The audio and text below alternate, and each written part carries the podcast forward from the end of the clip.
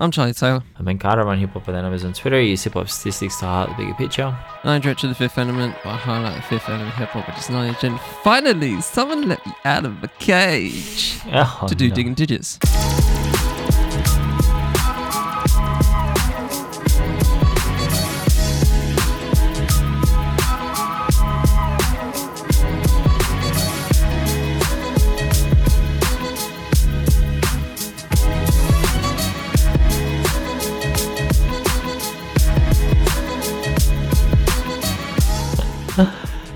That out, man. I didn't think we were gonna go. I thought we were gonna do Mr. Mr. Dobalina, but we didn't get Mr. Dobalina.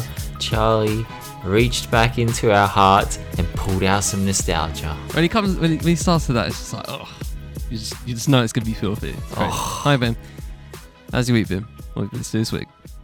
This week, man, this week. All right, so I did listen to the Doja Cat album. I'm not being paid by Doja Cat Someone to say to. this.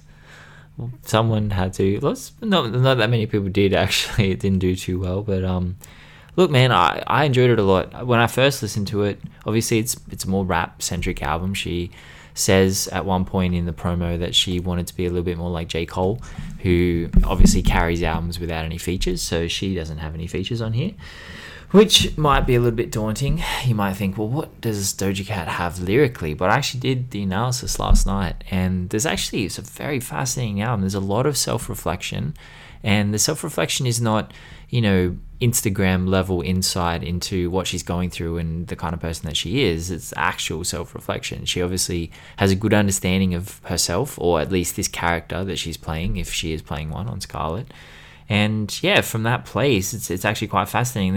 The relationship songs are not very good. They're not very good. They're not my bag at all. I didn't enjoy them. But aside from that, I thought lyrically she's actually pretty funny.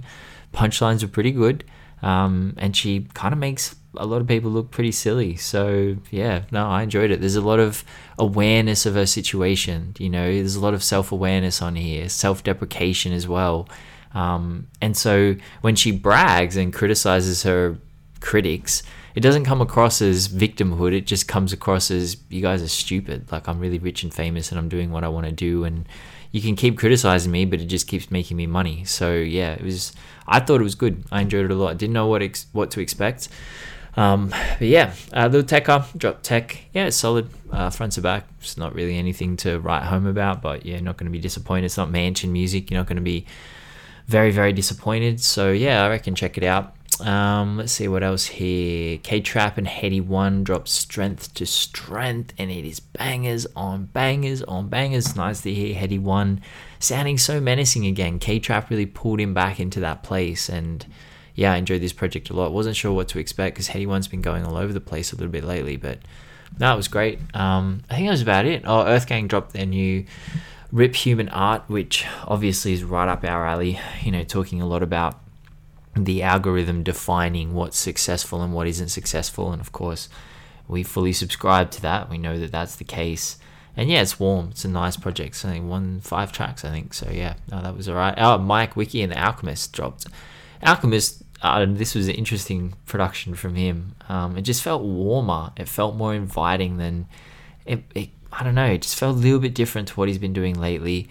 And you know, I love Mike and Wiki, so yeah, that was a no-brainer. It's a good project. Um, yeah, that was myself, Charlie. What about you? I love how outdated, culturally outdated, the term "nothing to write home about" is. Oh yeah, that's old school.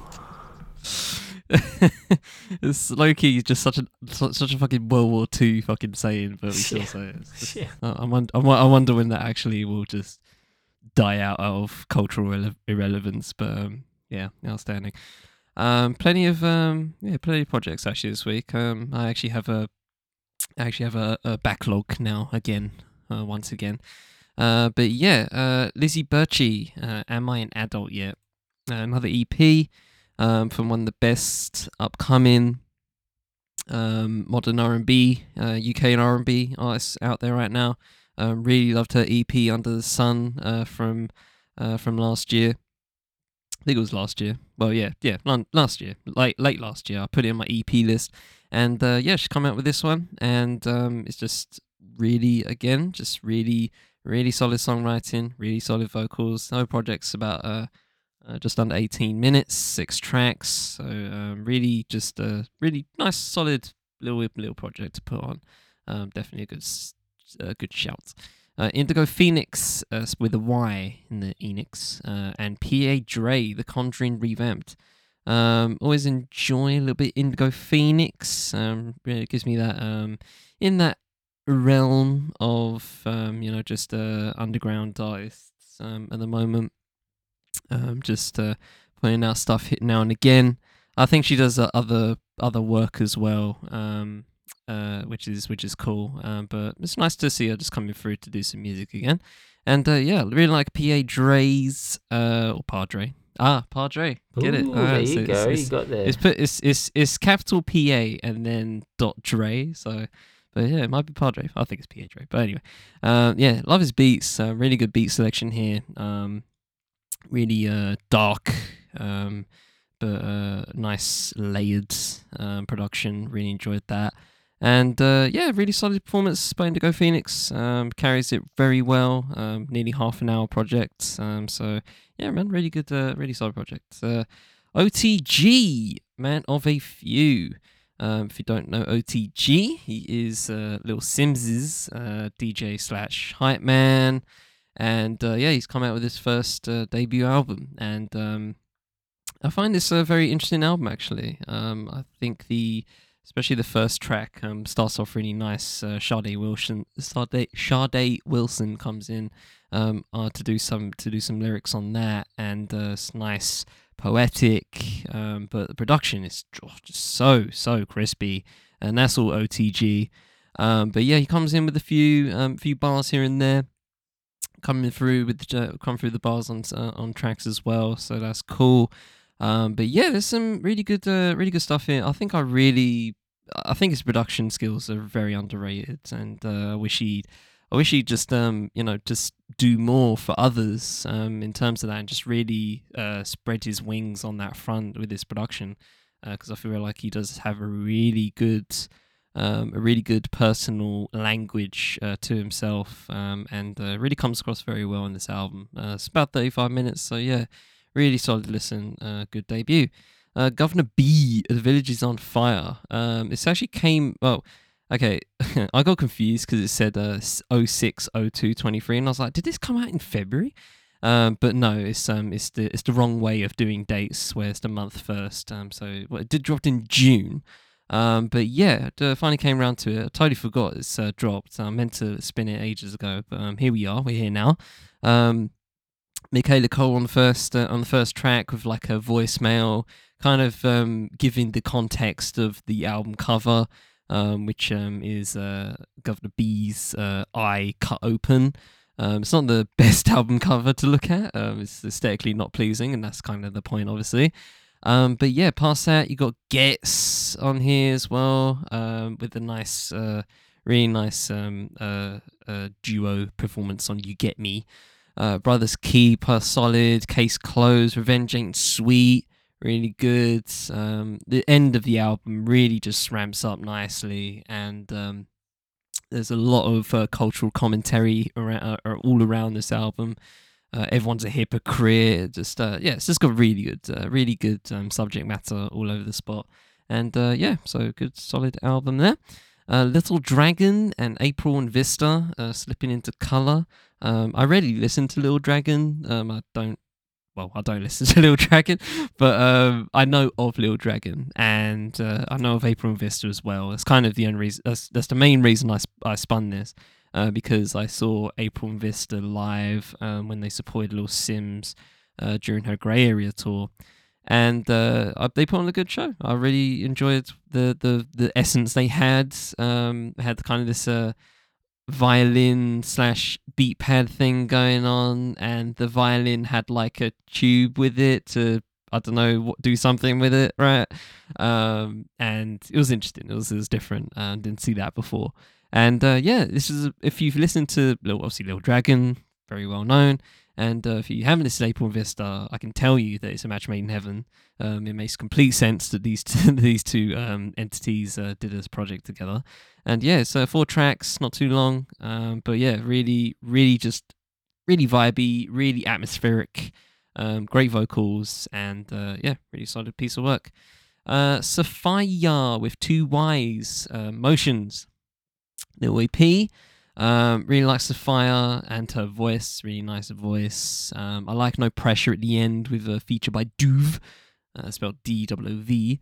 Uh, very solid uh, track there. But yes, um, really vibey, really replayable. Just um, yeah, just just really really nice uh, piece of work right there.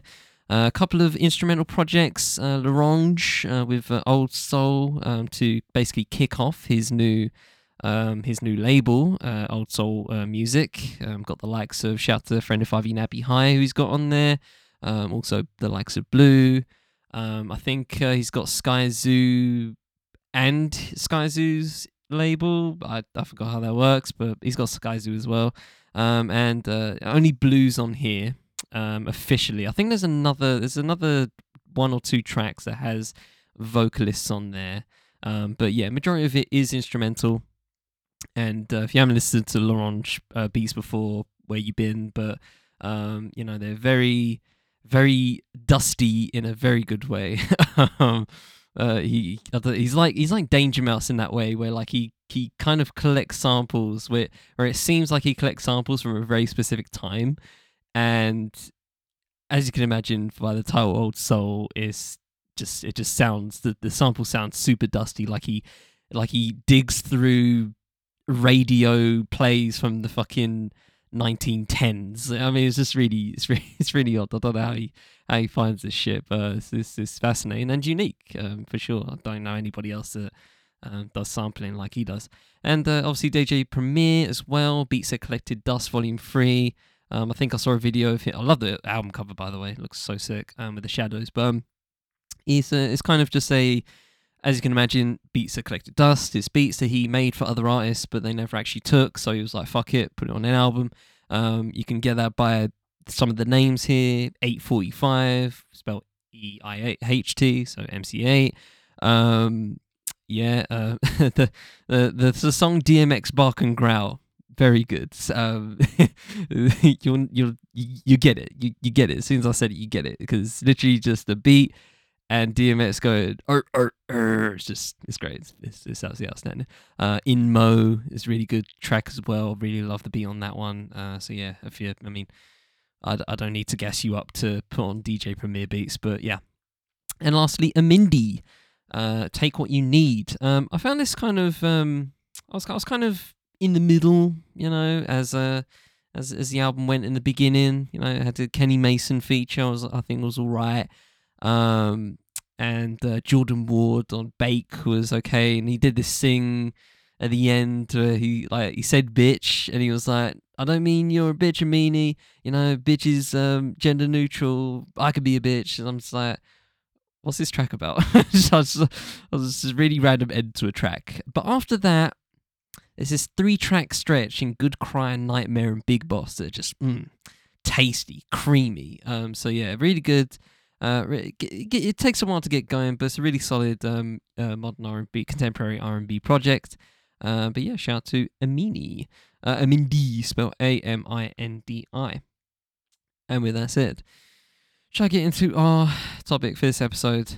which is a retrospective on the one and only Del the Funky Homo sapien, or Del the Funky Homo sapien, depending how you spell it, because he can't decide which one to fucking spell. Um, but yeah, obviously, uh, uh, you know, head of hieroglyphics, which we obviously did uh, a couple of weeks ago. Uh, Imperium, and um, you know, just a mainstay in alt quote unquote alternative hip hop scene, the independent hip hop scene, and a and always always always a great pick uh, for a feature. So with that said, uh, Ben, what have you got for us?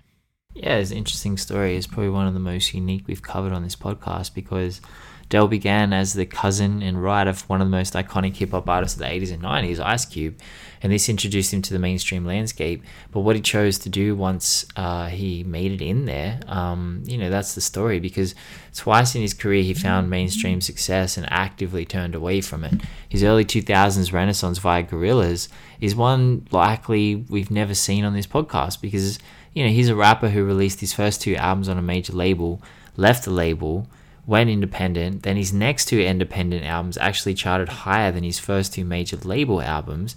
And then he ascends independently to a whole new commercial peak via one of the most iconic songs in hip hop history, electronic history, pop history, Clint Eastwood by Gorillaz. And this track became a beacon for all the indie kids who got their music from MTV rather than message boards. And it pushed the track to number 57 on the Hot 100 and a staggering number four on a UK singles chart. And so, you know, Del's story is actually really fascinating. He's famously a very hard worker. He tours incessantly, he gives countless interviews, he puts himself out into the world regularly, and he speaks with love and care about hip hop and the people around him. He's very quick to dive into introspection and explain his perspective on everything from, you know, LOX to narcissism. Like, this just his interviews are incredibly wide ranging. And I think these qualities have helped propel his longevity into a third decade where every single person in hip hop knows his name. If you say Del the Funky Homo Sapien, it was funny. It was a few weeks ago. I think I bought one of his albums, um, and my mum looked at it and she said, "That's a funny name, Del the Funky Homosapien." And I'm like, "Wow, I met someone who didn't know who he was. Like pretty much everyone I've ever known has known exactly who Del is." And he started off independently you know he started off not independently but like he he he blew up independently you know when he started on a major label then he left. That's when he actually became as famous as he is now, which is really fascinating. And obviously, his connection to Ice Cube. Um, it was pivotal. Not only did it give Del a place in the industry uh, through Ice Cube's group, the Lench Mob, but you know they were uh, that was influential and and uh, in the formalization of hieroglyphics as a group because you know it was here that Del really began writing and making a name for himself. And he saw what Ice Cube was doing with the Lench Mob, and, and that kind of created hieroglyphics. And he would write for the Lench Mob, and according to King, uh, sorry, according to King T, he would even write for Ice Cube. King T claimed that Del wrote a gangster's fairy tale on Cube's debut album, America's Most Wanted. And this is something we come up against a lot in this pod. You know, since the Drake verse Make Mill, Make Mill, Meek Mill. Why am I mispronouncing words today? I'm not doing very well. Since the Drake verse, it's terrible. Um, obviously, there's a spotlight shining on rappers who may not write their own bars, with heavy criticism thrown their way. Some people have even refused to call them rappers if their lyrics are being written for them. But back in the 80s and 90s, this was not an issue. It was common for some of the greatest MCs of all time to get help. Ice Cube actually said in the promo for Boys in the Hood, um, when he was asked about Quentin Miller potentially writing tracks for Drake in 2014, he said, I don't think it ever mattered in record making. When you talk about making a record, I don't think people ever cared what it takes to make a good record. Just make sure it's good. And, you know, he went into quite some depth about it. And it's something that's been echoed by plenty of rappers. Memphis Bleek, for example, who's been in the news now because he's just, just been on Drink Champs. Um, you know, people ask him about his debut, sorry, his verse on Hove's debut album, and Bleek happily admits that Jay Z wrote the entire thing, and he says in other interviews, if Jay ever wants to write him a verse, he will happily take it. So, you know, it's, it's not the biggest of deals. And in response to King T's assertion that Del wrote on Cube's debut album, Del responded uh, via Hip Hop DX saying, If you can't come out at the moment, you can just eat by writing people's shit. Not everybody's got the skill that you might have, and you can get paid off of that. That's how I got paid. That's how I got on that stage. I remember that I couldn't come out because of uh, Yo Yo was coming out with an Ice Cube produced album first. To put some bread in my pocket, Ice Cube enlisted me to write some shit. And you know, we all know and love Yo Yo, and our retrospective on her was fascinating. I don't see any issue with Del penning bars, not at all. And Del asserts Cube didn't need me to write raps for him, and Yo Yo didn't need me to write no raps for her. He then went on to say, Ice Cube wrote my second hit, Dr. Bombay, actually. Cube wrote several songs, and a lot of them he didn't use. He would give them to Lench Mob. He'd just given them to Kam or give them to Yo Yo. He just had a bunch of them in a book because that's all he did. So, you know, it was like, I think a lot is gets said about Del writing for Ice Cube early in their career because obviously Ice Cube was writing for NWA. Um, but I mean, this is Del. He's very humble in interviews. He deflects it back and said, "Well, yeah, but Ice Cube wrote for me. Like, you know, that's that's that's humility." And the Lench Mob became a stepping stone for Del to a whole new level of commercial awareness. And it was through networking that Del began to see hip hop as a viable career choice.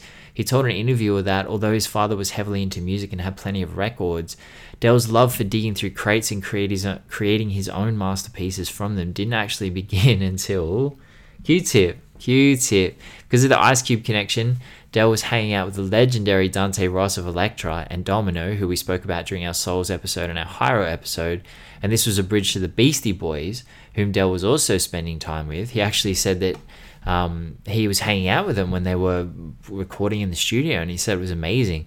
He said he was doing mushrooms with Q-Tip and went to the Beastie Boys studio to hear some music.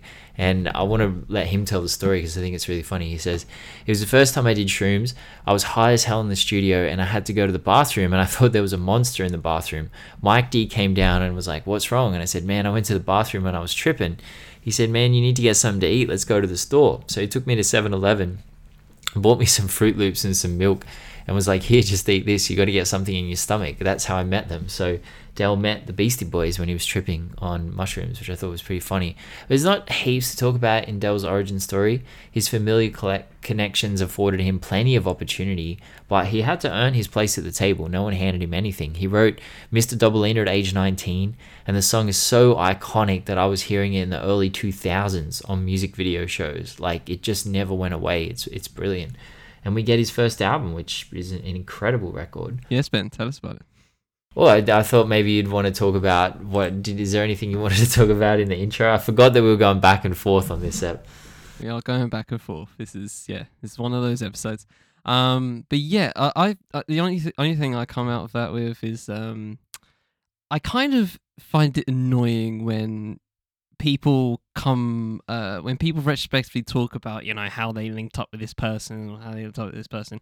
It's always just I hanged out with this person it's like, well you, you you're living with them? Like, where you sleeping? Like, I, I, just, I don't know. I just, like, it just sounds like he's he's he's chilling with the Beastie Boys. He's chilling with Ice Cube. He's chilling with Q-Tip. He's chilling with the, like, what what did in the middle, bro? How you uh, like? I guess he's making bread by songwriting as well. But I don't know. It's just funny how like um I don't know how people just word it so matter of factly and it's just it's just I don't know. It's just funny to me how it's like um major tangent, but it's like uh, it's like watching some shows, and for some reason, people ask those questions. Like, you know, I watched um, I was watching Twenty Four with my mum. Big ups to Twenty Four. Remember that? Yeah. Proper post 9-11 propaganda that was. Yep. And um, my mum was like, "When does he eat?" Logically, she makes she's making sense asking that question, It's but it's like, do you want to watch him eat? Do you want do you want him to When do they in go the to the, eighth hour go get some McDonald's? Like, when what do go you to the want? Like, bathroom? but like, when does Tom Cruise Yeah, go to the exactly, bathroom in but- Mission Impossible? I never seen him go to the bathroom. This man never goes to the bathroom. What is going on? You know what I'm saying? Like, fuck's sake.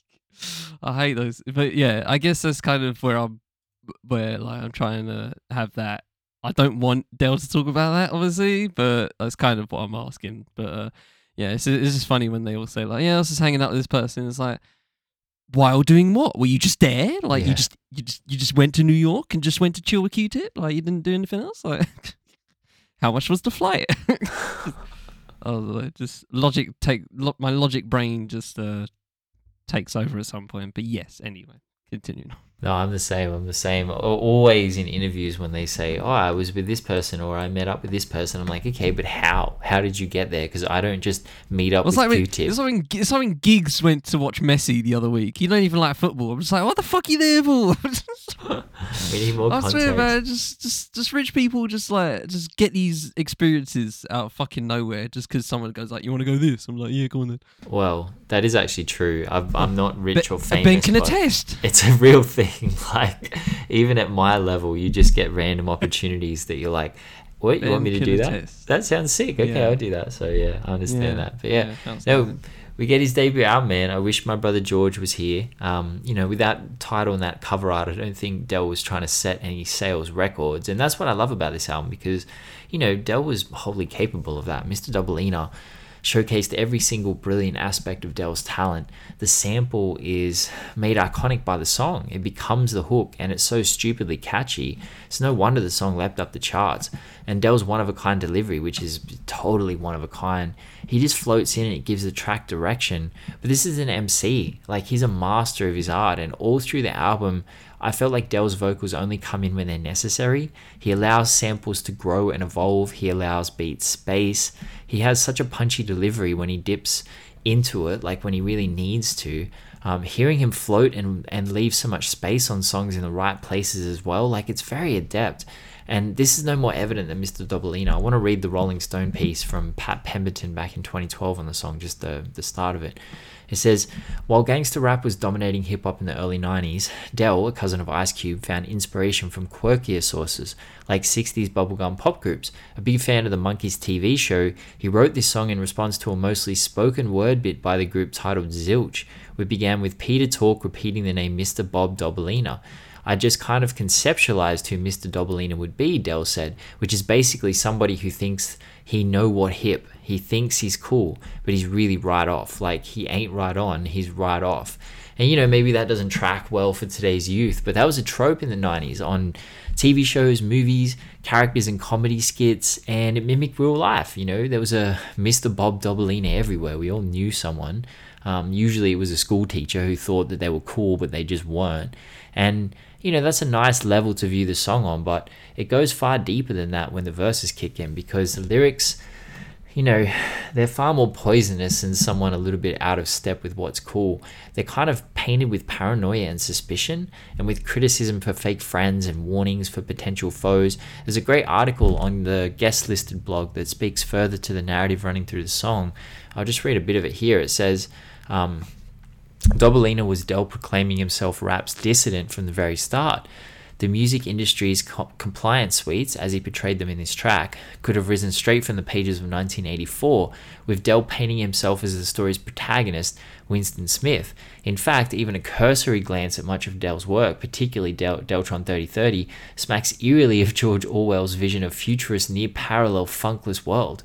Like that's wild to me. That's really interesting. I found that really fascinating. Um, and Del does mention that in in interviews. He does talk about 1984. He does talk about George Orwell. So, you know, obviously, 1984 at its core was a caricature of the malevolence that can descend upon a human when they're faced with the opportunity for total control or total power. It's a brilliant metaphor for the music industry, I think, and how labels shove propaganda down our throats through billboard charts, Grammys, award shows. Individuality is discouraged and punished through exile.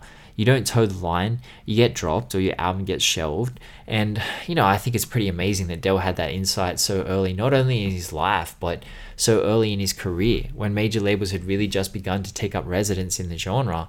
And, you know, in hindsight, 100% correct. They have refused to give that residence up. They continue to, to dominate the landscape. Um, and obviously, the title of the album refers to George Clinton of Parliament. Del told an interviewer for The Sound of Boston. He says, as far as the title, I was a nutcase when I was younger, so when Cube asked me for the title of the LP, I stupidly did an impression of Liberace from a Bugs Bunny cartoon, saying, I wish my brother George was here.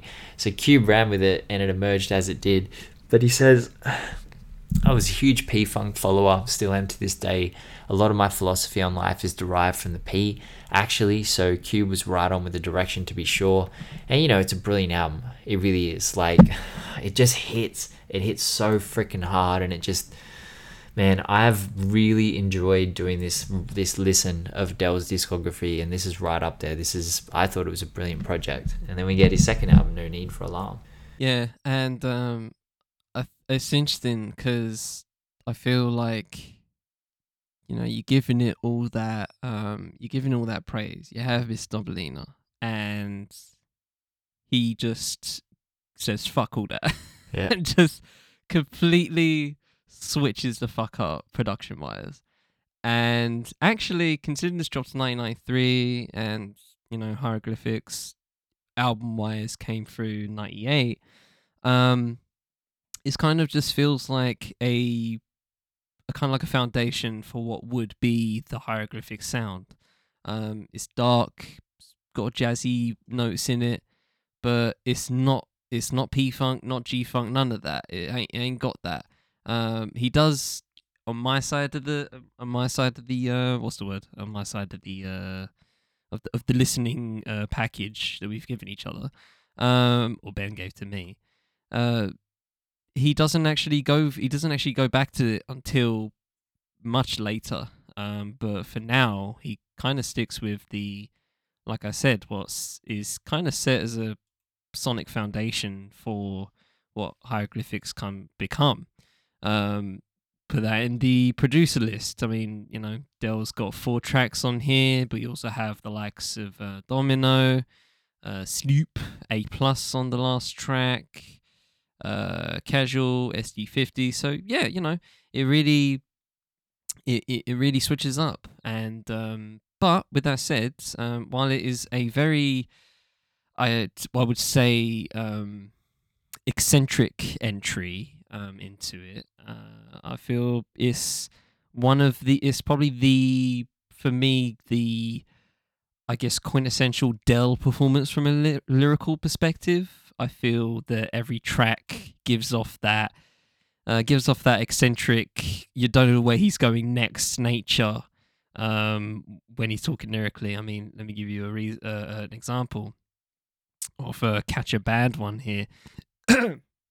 People having memory loss, they don't remember. I'm the boss. You're claustrophobic when I close in. And on your men in your faculty, you'll whack B out my face. You must be basing if you think that you could tackle the triumphant. I pump it, the volume, increase as your pieces get sliced to pieces. Please listen to my album, even if you're white like talcum and unpaid, get just staying. Tuned, tuned with my tune, and I presume to see doom. Designated to anyone who stated a word against me, I serve an MC. Simply put, uh, put like my foot up your anus, you shameless. Trying to get over, I'm a go for mine. You know the time now that I'm older, I'm gonna rip niggas' heads with said salutations, introducing Del and his bid for boosting tales of my adventures. Attempt to try, and you will limp or die. Whichever I choose, you lose. Crews get ashamed, because we blame from biting. Uh, you might win if you start writing and stop fighting. No time for games. I rearrange my vocals in your headphones. I hold till I get an answer. Acknowledge and abolish all the whack records hieroglyphics, you know, repected. It's just what, what the fuck is what the fuck is he talking about? it's, it's just it's just it's literally just stream of thought. It's just it's so random, but I don't know. I I, I mean I I equate it to just because his voice is that unique and. I don't really care what he's saying. It's just his voice is sick, so you know. It's just it it it, cover it covers for a lot. But I'm reading that, I'm just like, I, I don't know I don't know how he got from like you one who stated and then two and then two lines later put put like my foot up your anus your, your shavers. Alright, then this this is what it is. It's just uh it's just eccentric as fuck, and uh you know I feel that's you know why people fuck with him so heavy because he does that, and that's literally just the whole album for me. I think you know just when I was listening to this and then listening to the others, I was just like, oh okay, this this kind of feels like what Del is to me. Like I've, I, when I was going in, I was like, I'm gonna, I'm, I'm expecting eccentric shit, and I feel like this album is the one that really, uh, that nailed my expectations. I guess. Um, definitely not, I guess, production wise, because. You know, when you have funky in your name, I just assume he's going to be funky with it, and for the majority of the time, he's not. Um, but uh, and you know has that as a pyrographic sound more more than anything, um, which I feel like was a uh, a purposeful decision to do so for obvious reasons. Um, but yeah, it's uh, lyrically very very quintessential. Yeah, it's interesting. Del's Del's lyricism is one of the joys of this podcast. Like just some of the stuff he says, and he has different characters, and he's different. And it's it's, it's fascinating. So we get his third album, Future Development, and it's one of those rarest of albums, which is a shelved major label album from the '90s that actually got released, which is uncommon. You know, we've heard plenty of stories of the exact opposite, 50 Cent the aforementioned yo-yo Clipse or with albums shelved permanently. So Del recorded future development whilst under Elektra's watchful eye, and they were not impressed with his artistic direction, possibly because of how overt his lyrics were beginning to become. Uh, it was very clear that Del was someone with a healthy amount of cynicism about the world and about the industry, and his venom was palpable on No Need for Alarm. Like, I really felt like, yeah, he was really.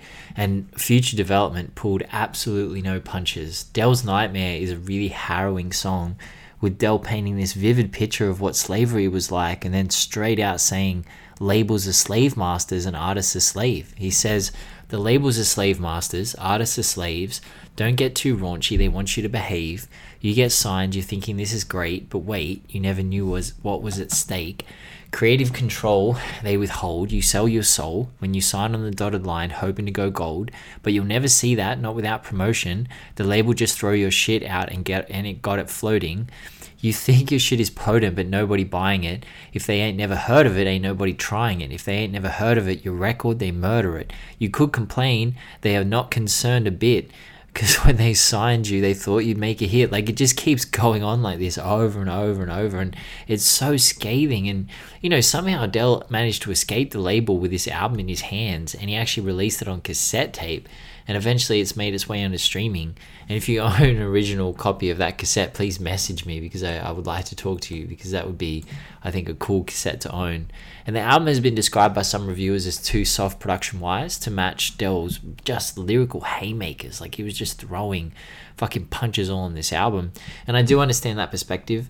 I felt like the inventiveness on the sample based production, um, where the beats became catchy songs in themselves, even before Del started spitting, I felt that this album lost that. But I do I don't dislike the production. You know, I think it still sounds a few years behind itself, maybe like LL in the mid '90s. But when you go back in time and re-listen to um, you know, albums from 1995, like it, it doesn't matter. Like I feel like going back in time, it, it might have mattered at the time, but nowadays it's like, okay, I go back in time and I listen to it and it's like, yeah, it doesn't sound exactly like 1998, but like that's okay. So, and I think Del's ability to float on literally any type of production was actually beginning to set himself up for a special decade. You know, this album was the last example I felt of Del's first iteration. And whilst he wasn't an MC intent on reinventing himself every single album, like for example Tyler the Creator or an artist like David Bowie, his natural thirst for knowledge and understanding started pushing him into different lyrical directions. And a huge part of that, I think, was also the hieroglyphics because their group album dropped in 1998, their debut album and this gave Del his chance to expand. And yeah, absolutely, he did expand. And then we get in both sides of the brain. Yeah, this uh, this one uh, was kind of uh, one that I felt like was I, I I needed to put some space in between my listens here because I was like. I was I was halfway through spinning this and I was just like just a little bit stressed out of how just the just the amount of shit just going on. I mean, there's literally a track called Jaw Gymnastics. Like, what the fuck are we doing here?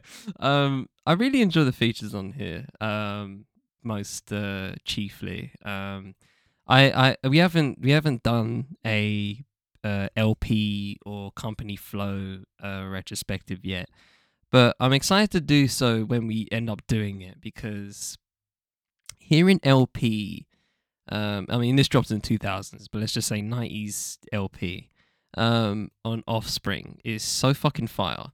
Uh, he just, he, bro went off, like basically. He just, he just went off. And he did the production for that track as well, so that was crispy. Um, Prince Paul as well on Signature Slogans, A plus on uh, the last track, Stay on Your Toes, which he also did a feature on. Casual Jaw Gymnastics, which he also produced on. Uh, Domino Press Rewind, and then the rest is all Del. Um, so clearly just putting more effort into the production side here, and uh, I think it I think it works. I think um, out of um, both sides and uh, previously, um, I feel I feel I prefer the uh, this out of the two um, as we as as a, at this point in time. But yeah, just ugh, Offspring, man, absurd, absurd levels, absurd levels here. Um, so let me read a bit from Del and then a bit from El-P here. Uh. There's this big jizz vibes at the start of this. I'm very interplanetary and very various experiments. oh, what the fuck? I can't. You, you know them. Um, I, I think I think it is. Is it Genius that does the um does them thing does them videos or used to do them videos where like they like uh, show the um uh, rhyme scheme. They yeah they show the rhyme schemes and then they color them. Yeah. I feel like that should bring it back. Whoever did Yeah. it, like bring it back, please, because that shit was fucking clean, and I haven't seen them recently, and I feel like they should be brought back because I just need it for I'm very interplanetary and very various experiments. That's, that's just that's a dumb that's a dumb first line. That is stupid. That is absolutely ridiculous, right? Gregarious with verbals for your merriment. What El-P tell me to use, the beat diffuse. You lose and get played like a moog. I'm rude, revolting, leave you molting. No thing compares to my compadres. We'll take it to Broadway. It's beautiful, the execution flawless. You all wet, soggy, groggy when you saw me, but I never tire whenever I adjust my thrust. Females blush. I bring the California gold rush. Glorious, absolutely outstanding.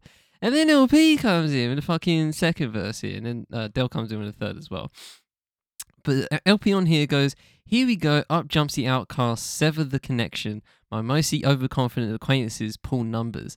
To the anti potions, potients, and, uh, and fear that I drip sick in, and rise out of my shell to teach sick or beridden MCs till they fear living blocking the cocks at bus shots, spitting smitten bitches till the day of the locust, kitchen cutlery cuts, DMX 16 crossfade with a strange lust, Dr. Strangelove born in the back of a train, fameless shame, shared with acne pick brain pit. What the fuck are we talking about here? What we did? We just we just we're on another level right now, bro. We're, we're just borrowing. We're, just, we're up. We're up there. Just saying shit, but it's fire. I can't even lie. It's because I feel like you know there's some. I can I can see you know in some people you know I mean we did Canibus right? The the god of just saying shit right? But it's kind of heat it's kind of heat. I don't care. I don't care it's heat. I don't care if it makes sense it's heat. It sounds fucking good. And it just sounds fucking good man. It just sounds freaking good man. It, I can't I can't I, I don't know what else to tell you. Um but yeah, overall the album's uh, a little a little laborious. Is um, you know just over seventy minutes. Um, it's probably his longest out of the bunch. Uh, if I'm not if I'm correct, but uh, yeah, man, uh, I think it's a it's a really production wise. I think it's um, definitely a step up. Um, considering you know he did the majority of it. Um, love the features. The features really just um, when they came in, they were just you know top tier um, Skull and Crossbones, Fake as Fuck. Um, I mean, the whole middle of the uh, of the album actually, Super Fiend was really good as well. Signature slogans. Oh, that Prince Paul beat was clean. Um, but yeah, man, just um, uh, yeah, long but solid, very solid. Yeah, man. I mean, this is what happens when you get into this kind of stuff with. Like, I had no idea. I didn't because my introduction to Del was, you know, obviously Gorillaz and then Deltron 3030. And Deltron 3030 was a is a concept album. So Del was very focused on that. And to hear him just like at times nonsensical, yeah, it's, it's a bit jarring, but it's fucking amazing. So we get 11th hour and the the accompanying DVD for this album is quintessential Del. It's it's emotional, it's insightful, there's no filter, and it really did drop at the perfect time as well because everything had just gone crazy. Hieroglyphics were progressing well. Del was at the helm through his work with Gorillaz and the iconic Deltron 3030 album, which I think sits comfortably next to all of its contemporaries. Madvillainy for one. I genuinely think that. I I couldn't even tell you that Madvillainy is better than Deltron 3030 because I don't think I can because Deltron 3030 was just way too important to me. I spent so much Hot time take. with both. It's like I spent so much time with both those albums in the, the mid 2000s. You know, all I ever did was drive around in my little Hyundai and spin those two albums. And Del became part of my life and he introduced me to Gorillaz because Clint Eastwood, whilst it's a wonderful beat and, you know, Damon Albarn gives a great vocal performance, He's Del. It's Del that makes that song a hit. You can't deny it. He's the draw card.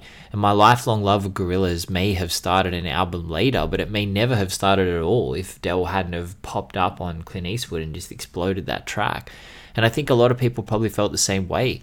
Del introduced, you know, introduced them to something incredible, and um, yeah, it's brilliant. It, it really is brilliant. So the 11th hour DVD, I think, was perfectly placed for so many people who got put onto so much incredible music to finally get an understanding of the person behind it because he's not a rapper you hire because you want to hit.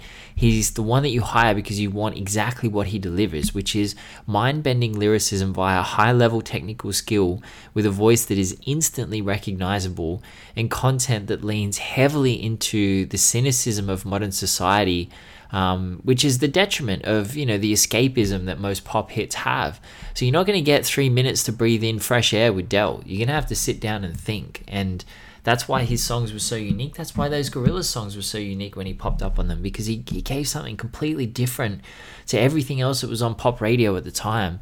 It's similar to what we were speaking about with Gnarls Barkley was last week or the week before um, those lyrics from CeeLo was so intense on Crazy, and that's that's Del. You know, it's something different.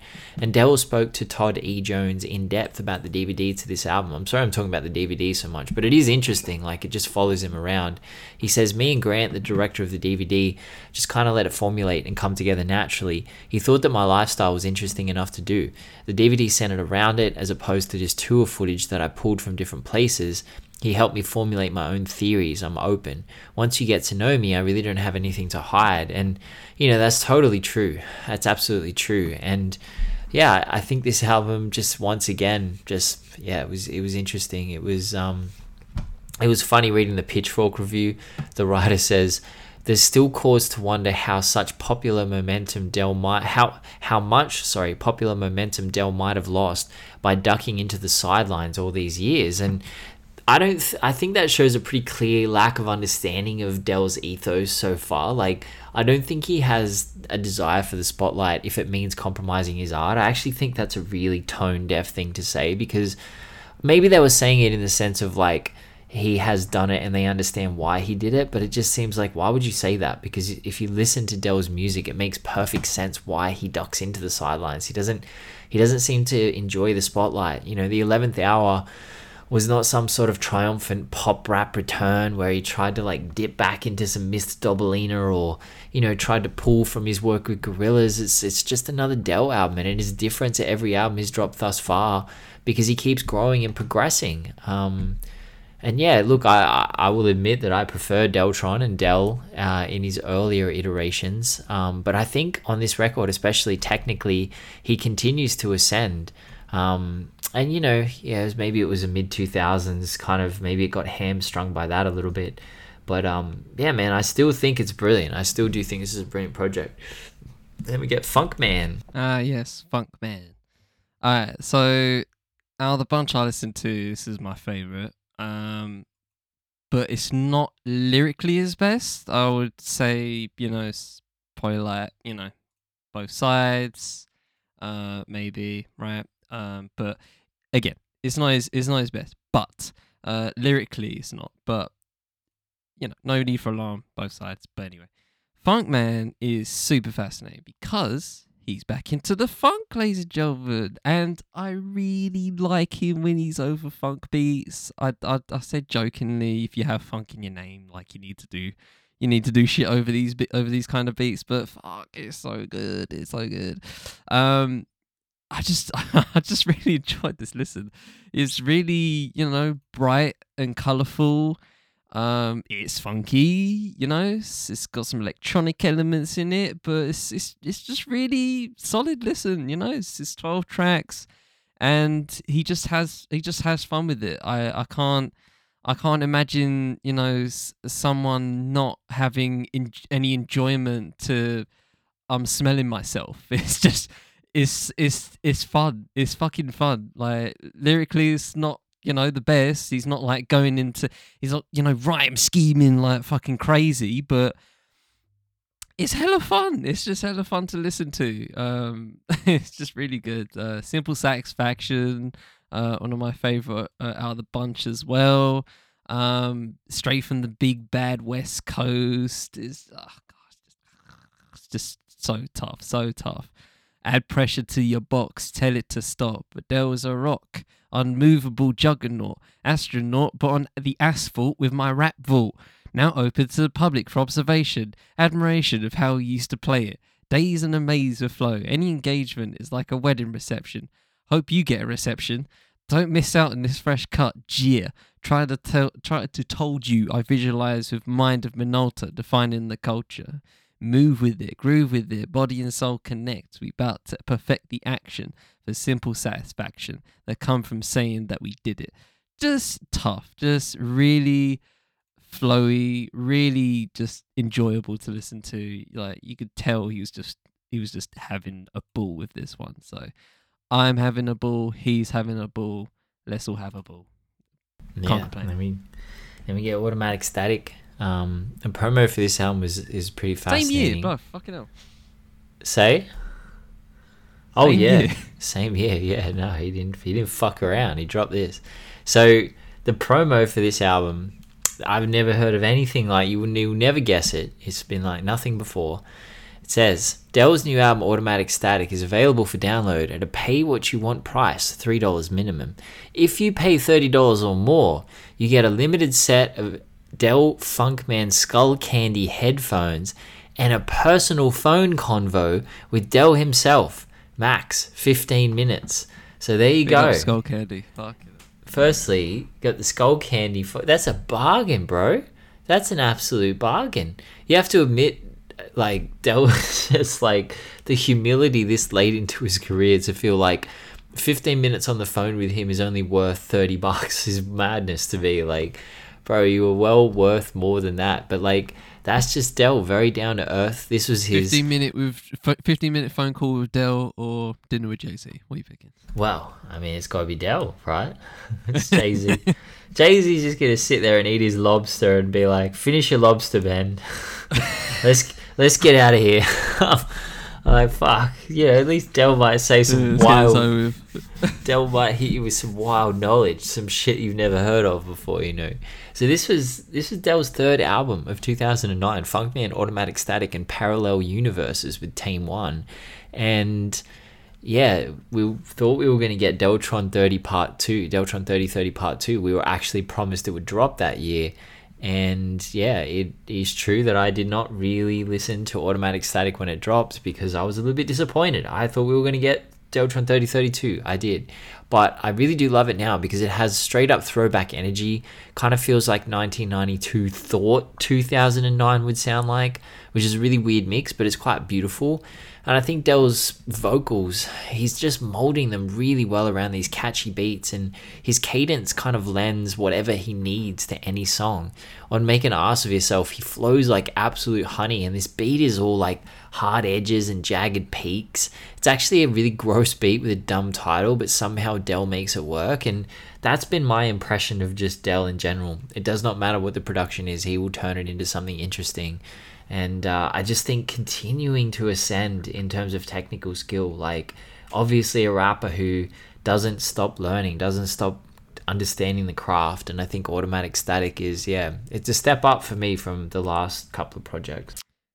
Hmm, interesting. It's interesting you say that because I kind of felt the other way when it came to it ain't illegal yet. Um, and I don't know whether this is the case for Golden Era and Ill the most, but um, for my last two here, um, he also has the three dollar um fixed uh, price, and uh, I think these are all on his Bandcamp, by the way, for those that are interested. Um, uh, apart uh, after for, after I think uh eleventh hour. Um, most of these are pretty much they're definitely all on Bandcamp, that's for sure. Um, only a couple of them might be on streaming. Um, but yeah, just so you know. Um, but yeah, ain't illegal yet. Which also, um, just just on on the just to continue with the Skull Candy theme. Big up Skull Candy.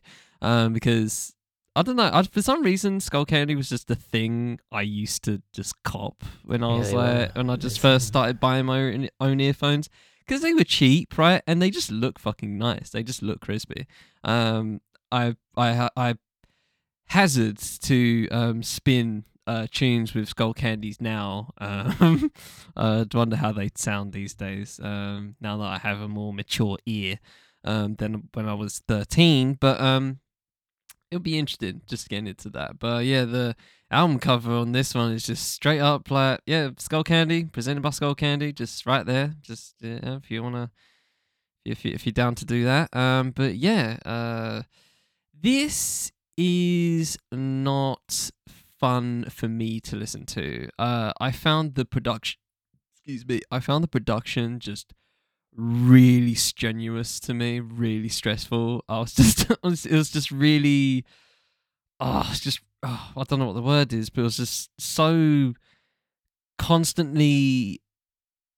It, it was like the, it was like the beat was shouting at me. You know what I mean? It's just it's just it's, I was like, please stop, please please stop shouting at me. It's it's just coming at me with just random shit, just throwing things at me, and I'm just like, eh. and then like, you know, he he can he can only do so much on that front, right? In terms of coverage, like, um, lyrically is fine, it's solid. I, I'm I give it say what you want about um say what you want about uh production choice um for this for for this album, which I'm saying. I don't know why I say say what you want. I'm saying it, but um, you know, he ain't gonna miss lyrically, right? He's he's still gonna hit you with, you know, either either you know Deltron kind of uh, kind of vibes or just just saying shit kind of vibes. Either way, it's gonna be heat, right? But yeah, production wise, this is just really just threw me for a loop and not in a not in a fun way. It was just um uh yeah, it was, just it was just constantly grinding on me, and then the next track was just equally as equally as grinding, but for some but, but somehow completely different. I don't know how he managed to produce.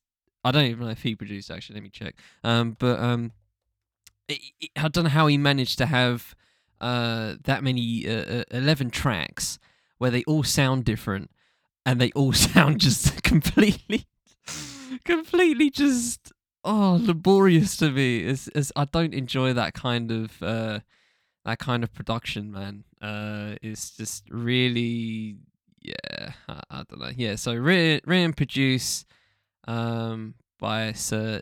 D- you say DZL or Dizzle? I don't, I don't know, but um, yeah, I'm not sure about yeah, that. it's just uh, and even and even the fact that there was like cuts. Shout to Zach Hendricks on the cuts, but yeah, he he also had like these elements of just like um sometimes funk being added, but these uh, but these just straight up cuts as well. And even with that, I was just like, it just, it just I usually get you know kind of excited when um purposeful cuts are added. You know, Jurassic Five, for example. You know, when they add cuts in there, I'm just like, oh yes, it's just it's it's musical porn for me sometimes. But I listen to this and they're adding cuts. I'm like, stop adding things. No, don't add cuts as well.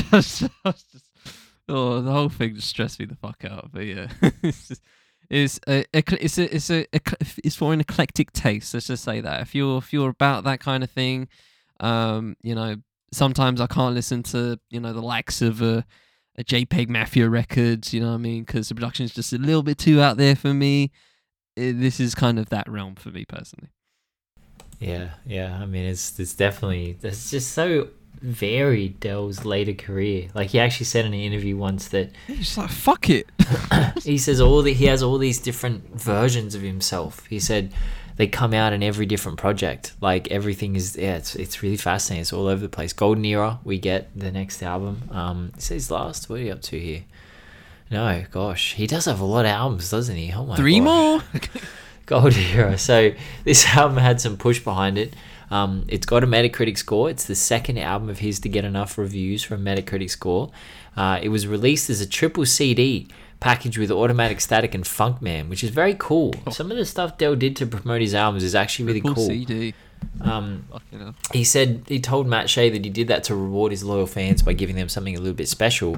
Shea then asked Del how he described the change, if any, in his style over the years, and Del responded, "My style has changed, but I guess in time I've tried to refine my style more than change it. I've tried to get more to the point." I think as an artist, that's your number one goal to be as simple as possible. You try to convey your message in the clearest and most purest way you can do it. So that's my goal always. As far as lyrically, I try to be more direct and more precise about what I was trying to do. And musically, I'm trying to cut, cut out a lot of the extra fluff and trying to be more precise as a comp- as a composer. And I do like that. I remember um my favorite band of all time, Placebo. They were saying something similar.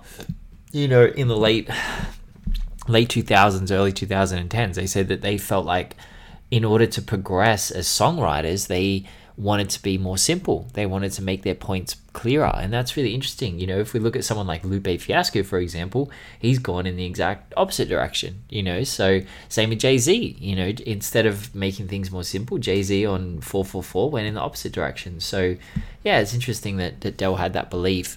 Um, and I don't think Del lost any of his edge or appeal. Um, you know, I think that this project is is still pretty incendiary. It's still pretty intense. Um, yeah, it's it's interesting. The Pitchfork review was really funny for this album because it actually mentions Odd Future, Lil B, Waka Flocka, Gucci Mane, and Dat Piff and it just felt so jarring to hear those names mentioned alongside Del, alongside Del. But that is the lane that he created, you know, alternative rap. These are artists who existed outside of the mainstream bubble, but are mainstream enough that most people know who they are. And Del's alternate status was it was jarring um, hearing him up next to those artists that Pitchfork mentioned, but those comparisons were accurate. You know, that's where he, that was the kind of lane he was in at the time. And yeah, I thought this project was good. You know, again, it was a Del project. I wasn't sure what to expect. Del was a constant. Like his vocal presence is just a constant.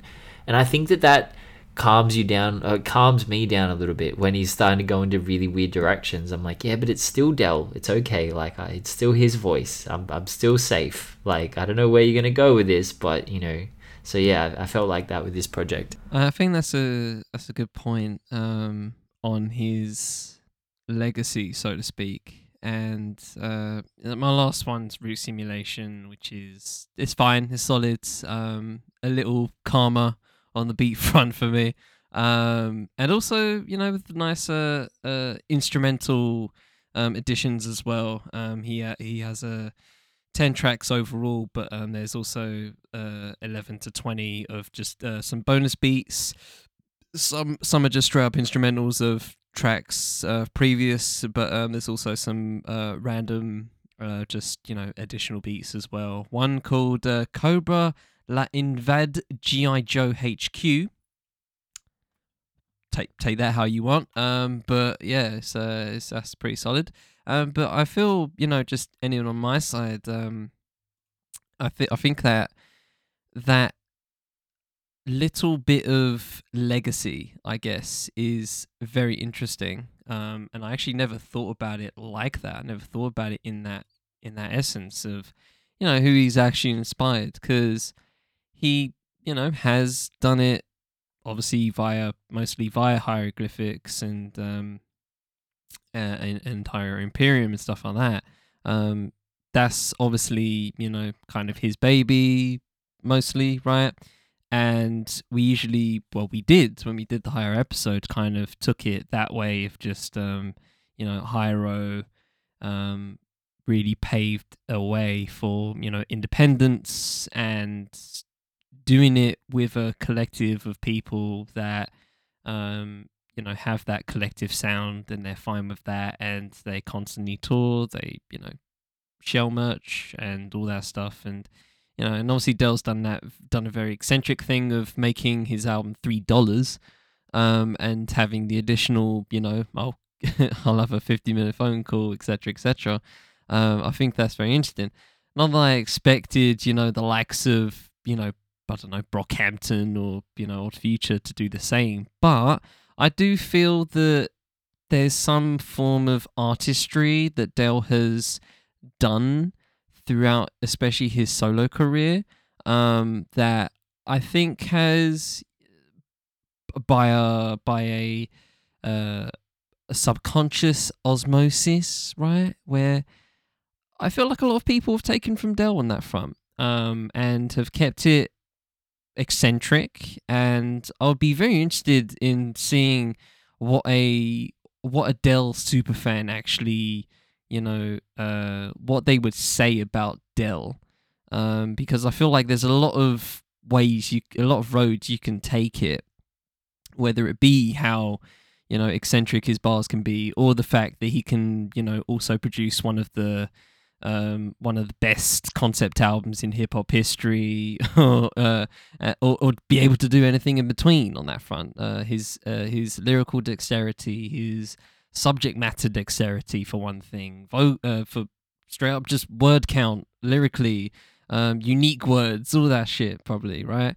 I'm sure that's uh, somewhere as well, but um, you know, I feel like there's a lot of artists that we could probably name that are you know doing it right now, have been doing it for the past ten years that you know may have listened to Mr. Dobalina or may have listened to Clint Eastwood and heard Del, and they're just like, oh shit, that's tough. And I you know um, I'm sure there's plenty because I don't I don't feel like Del gets those Um, you know when um, you know when you go on like artist Wikipedia and they have like a tab of influences and you know oh this artist stated his influences are this and this and this.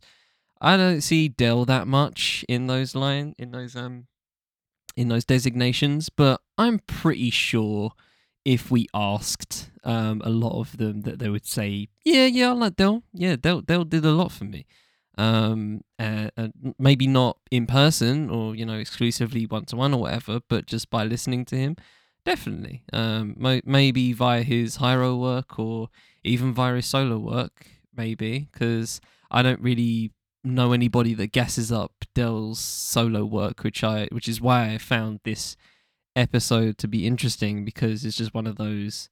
He's just one of those dudes that are ever present and I don't actually hear people talk about the solo albums like, oh yeah, yeah, really love both sides of the brain. Yeah, that, that shit, that shit's he said nobody that I know, but I don't know everybody. Um, I'm sure there's plenty of people that think that.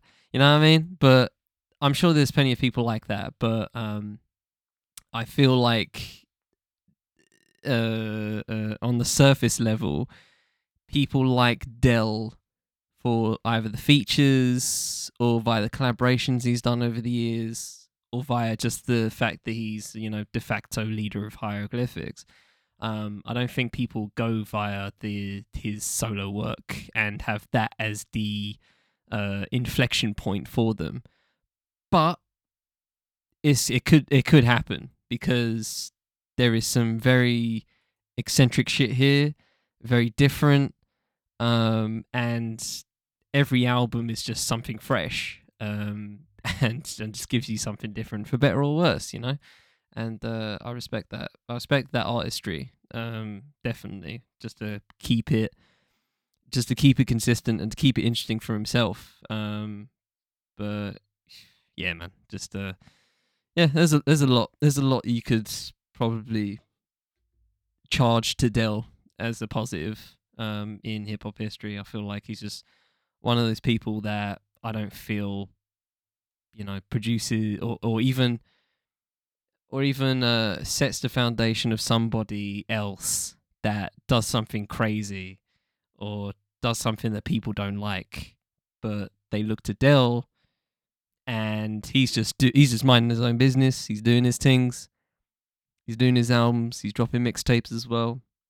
He's dropping shit on Bandcamp for free quid he's just doing his thing, and you know he doesn't he doesn't bother nobody else, and uh, you know, and I, I respect that. So yeah, yeah. I mean, I think the last album, Iller Than Most, I think that's a nice place to end as well because it's a there's such humility in that title. Like he's admitting that he's great, but he's not sounding deluded. Like you know Simba saying he's better than Eminem. Like you know what I mean? Like it's just I'm ill. I'm iller than most. Maybe not everyone, but and and I don't see that album title as defensive or even assertive. I see it as just a rational statement of fact, and I that's why I said at the start of the episode it's one of the more uh, rare artists and more unique artists that we have ever covered because you know, what Del did with hieroglyphics is incredible, but he doesn't get the credit he deserves. He was the creative force behind all of that. You know, he was the one who came up with their logo. He's the one who came up with their direction. Uh, he was the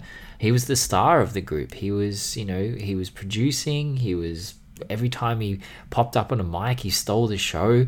It's why a lot of people tuned into hieroglyphics in the mid and late two thousands is because of Del's, you know, what happened with Gorillaz and what happened with Deltron thirty thirty and so we don't give him the I don't think he gets anywhere near the credit. I mean, before we started this series, I had no idea about Del's role in I knew what hieroglyphics were, but I didn't I never listened to them before. I didn't have any understanding. All I really knew about Del was that he kind of blew up off Gorillaz, and I was like, oh, you know, I didn't know where he'd come from or what had happened. And when I found out like how long ago Mr. Dobalina came out because again, I didn't know what year it came out. I I'd been listening to it in the early to mid 2000s. It was all over our, as I say, music video stations in Australia. It was, I reckon I saw it every two or three days. It was that common. Um, I had no idea it came out in like 92. So Del's story is really fascinating. And I do agree with Charlie. I feel like I, I, there's got to be people out there who were inspired by Del. Like, got to be a lot of people, and just be curious as to who they were because yeah, I don't think he gets the credit he deserves. Um, and yeah, no, this was a this was a fun app. This was one of the more interesting and enjoyable discographies we've covered recently. So yeah, no, shout out Del. Definitely. And uh, should finish there and head on to Lighter Note if you have anything, Ben. Uh, no, I don't really have anything this week. Um, no, my week's been pretty freaking boring, man. Pretty freaking boring.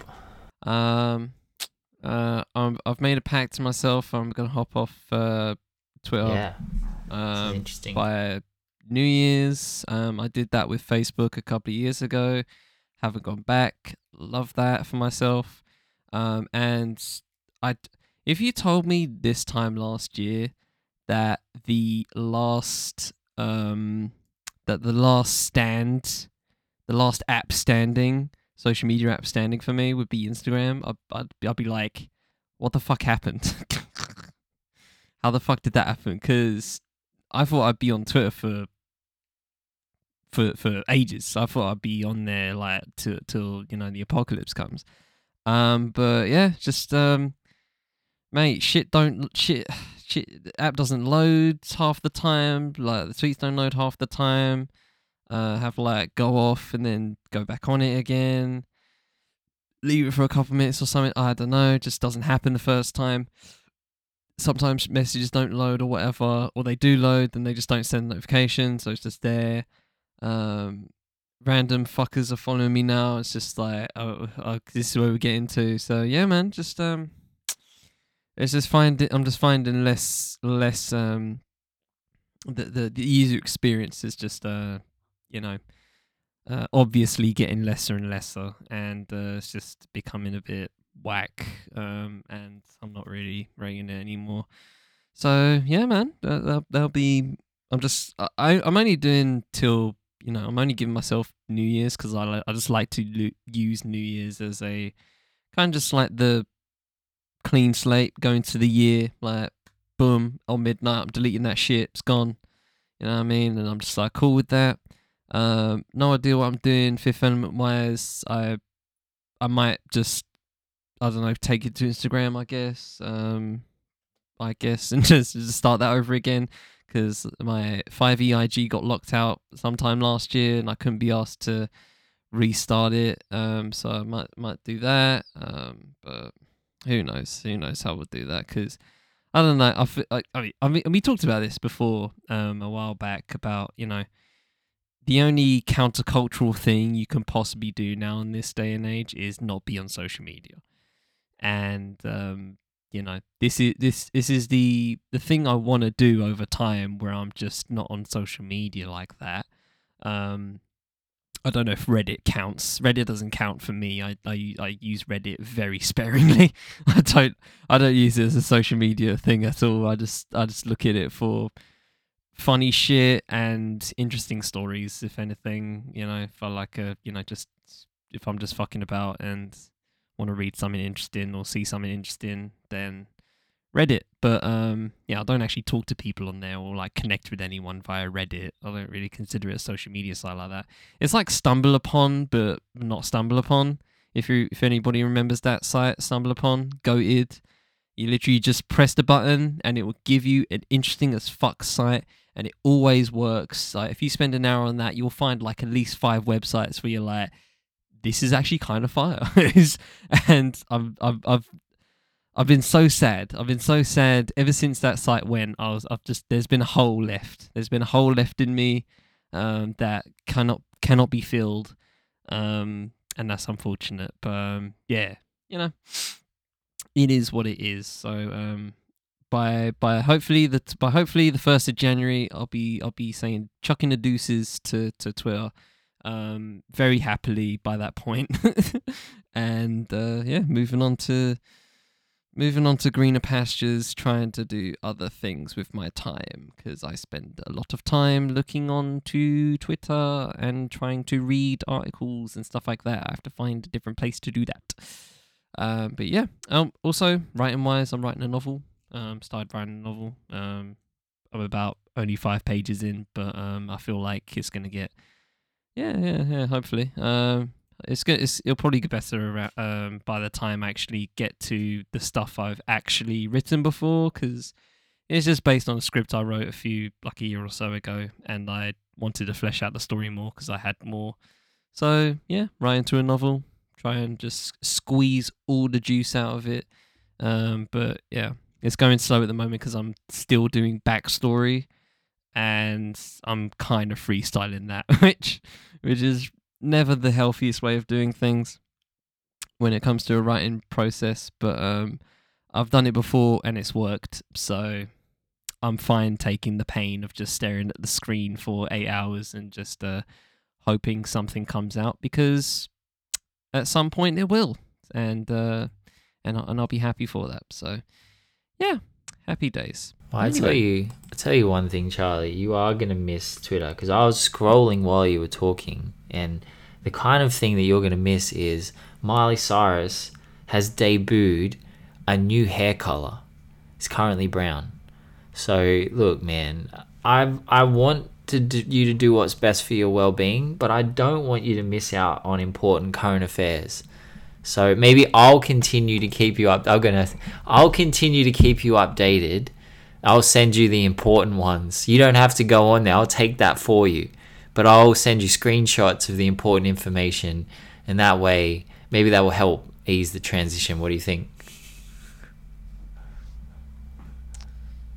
The thing you don't know, ladies and gentlemen, is that he sends me sometimes the most pointless shit, and I'm just like, and, and on, most bro. of the time I'm waking up to them, so I'm just like, I look at it, and I'm just like, oh, I'm going back to bed. Fuck it, like I just, I just put my phone down. Just, I sometimes don't even respond. it's just, it's just. I'm just like, what am I doing with that information? it's just so fucking useless. Yeah. Oh, fucking hate. Yeah. Fuck Social media, ladies and gentlemen. fuck's sake. Like, anyway, all right, we'll leave it there. Ladies and gentlemen, from the 5UPN, it's been Digging Digits. I Hope you enjoyed this episode. I'm Richard Taylor, Fifth Element. I've been been cut off hip hop numbers. We have October next month, for those that didn't know. And that means we have our yearly UK Black yeah. History Month. Yes. So we're I'm excited for this. Five, yeah, we got a fresh five UK hip hop artists, actual hip hop. Okay, we're not talking like UK rap or drill. Straight UK hip hop, and um, yeah, it's gonna be it's gonna be fun. Um, shall I give out the names now or just keep it? Uh, we get we got we got man. Derek B up first, and then you guys Okay, can we figure it out from there. We got Derek yeah, B we up we first.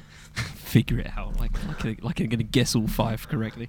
um, but yeah, um, we, well, I think it's a good mix actually this this this year because we have um you know a couple from you know like like Derek B for example that is um I think he's like the first artist that chi- first hip hop artist that child or got signed. I forget which He one is. it was. He was the Ah, first to do yeah. something. He, he's um, the first to do both. actually many things. Yeah. Right, he's first first of many. Um, so yeah, very important. Uh, Derek B in hip UK hip hop history. Um, that I don't think you know. Well, UK hip hop hasn't been, I think, covered or documented as uh, well as it could have. Um, even compared to something like Grime, which has had tons of documentaries, um, e- you know, books and all that shit. I don't think UK hip hop has gotten a slither of any of that. Um, which is partly why we do this. Um, but yeah, we got you know someone like Derek B, but we also got like a good mix of some people in the nineties, two thousand. So you know we're getting there, but uh, you know there's some, there's some good there's some good uh, historical names in there and uh, some good music all around. So um, yeah, you're definitely guarantee if you're gonna obviously this you know whole podcast is you know some form of educational entertainment, edutainment, um, and I feel like this is very educational. I feel um, you're going to hear some names that you may have heard. You're going to hear some names that you most likely haven't, and uh, I think that's all for the better. So yeah, UK Black History Month for the rest for the for the entirety of October. That's five weeks, five episodes, and uh, we hope you tune in for those. Uh, but until then, hope you all have a good week. Which I always try and do the same. But until the next time, take it easy, ladies and gentlemen. All right. Peace.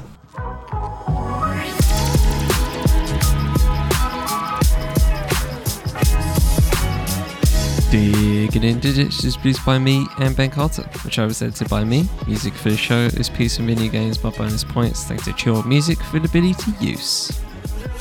Socials with Fifth Element, Hip Hop by Numbers, Bonus Points, and Chillhop Music will be in the full show notes as well as names of projects reviewed wherever you're listening. This has been a 5EP in production. Thanks for spending time with us. We'll see you next time for UK Black History Month on Digging Digits.